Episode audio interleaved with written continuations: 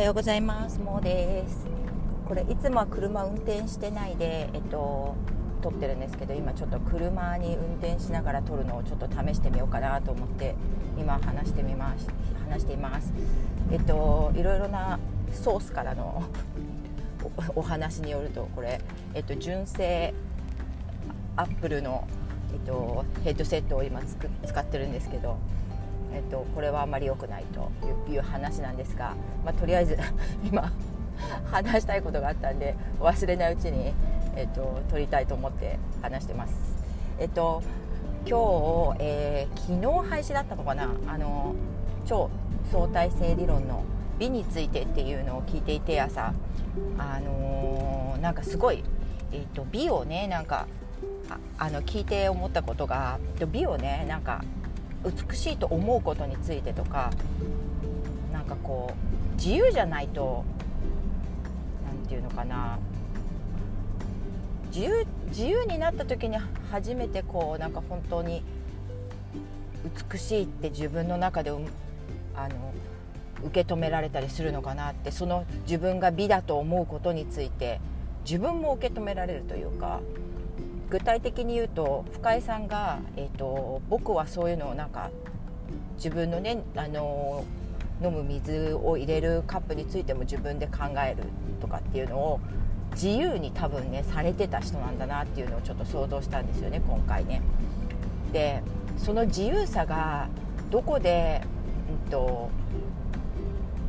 何えっと、制限をかけられるのかなって考えた時にで実実はってね結構私実はって使うけどでもあの小さい時に受けたやっぱり教育とか何か自分で自由にものを言った時に言った時表現した時にえそれはダメでしょって言われたりするとやめちゃいたくなりますよね。私ね本当に人の話を本当まあ大体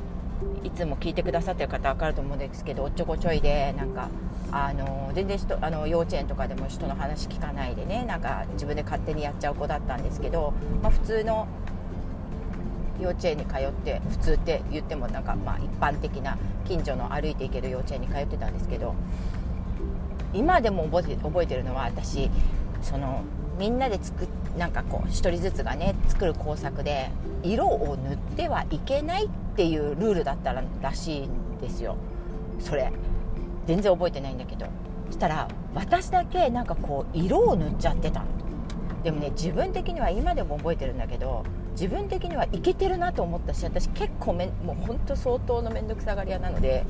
もうやりたくなかったらやらないですよそんなことは。ただ適当にちょちょってやって終わっちゃってもう適当でいい。それなのに結構その時は気合入れて今でも覚えてるんだけどなんか7色ぐらいあったペンで本当になんかこうあの塗り絵とかする時にねこうなんかはみ出しちゃいけませんよとかよく言われてたからその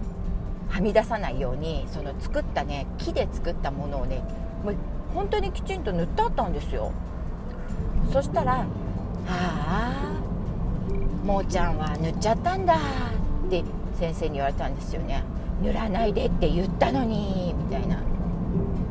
私あの時に「うわはあ?」とか半分「はあ?」って思った気持ちもあるんだけどまあ恥ずかし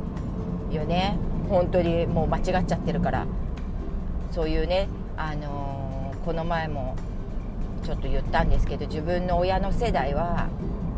えっと、貧しいっていうかねあの戦後の大変な時に本当にでも戦争に負けちゃって大変だっていう状況の中でちっちゃい時に育ってね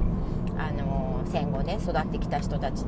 だからまあね素直に人の話を聞いて言うことを聞いて一生懸命勤勉にしていれば、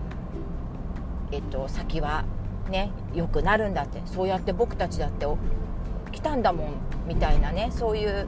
親だったんで本当にいい人たちなんですけどあの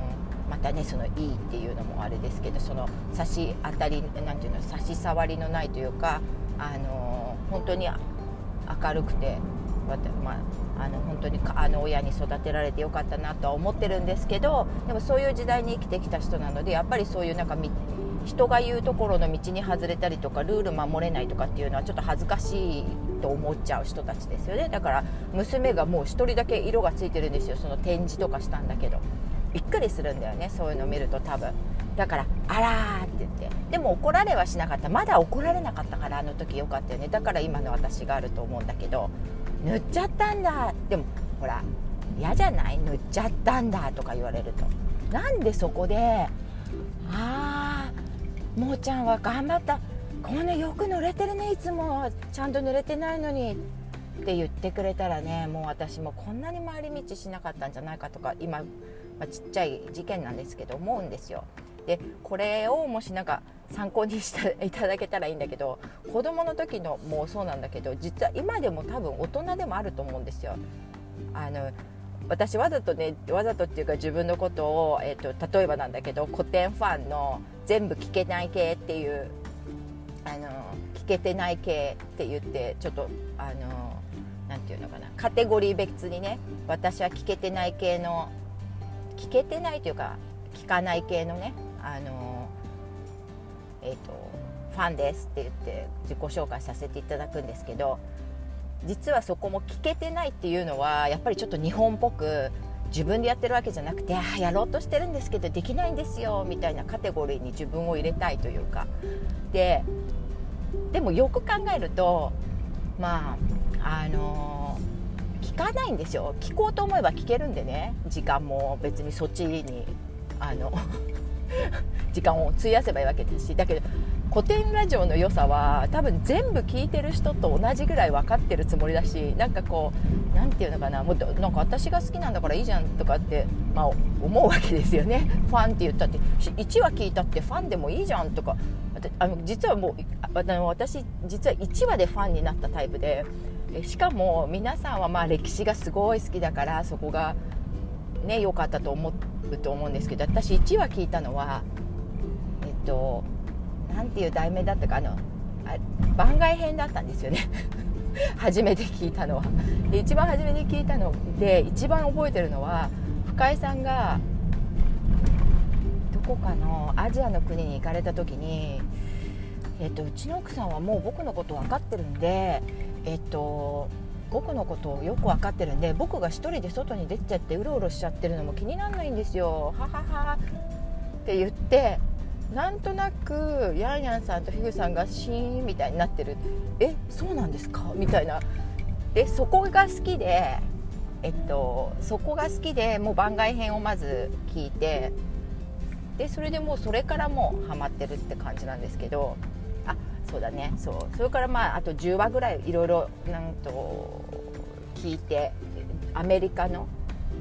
歴史とか聞いてすごいお話の上手な方たちだなと思って。それであの、まあ、ファンにそれからなってるんですけど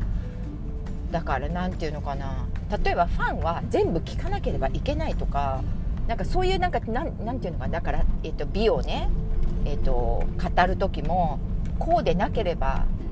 口に出したら恥ずかしいとかなんかもっとこう解放したらいいと思うんだよね自分の。で私もね自分はそうそういうのがあってなんかやっぱりねまあそういうえっと教養というかねちちあの美についてのね知識もないしこれ綺麗だなと思ってもなんか口に出すのちょっと素敵な絵だなと思ってもちょっとなというのはもうずっとあったんですよね。おばちゃんになったからやっとこうやってあのゆったりできる口に出して言えるようになったなっていうのがあるから余計になんかこう今日ねその超相対性理論の美についてを聞いた時にああどうやったらこのねなんかあの気もなんかこう縛られた感を解放できるのかなと思ってその辺また自由、ね、心を解放して自由になっていろんなことをもっと楽しめる心の底から楽しめるという状態にねなれるようになったらなんかもっとワクワクするんじゃないかなと思ったりしています。ではまた。じゃあねバイバイ。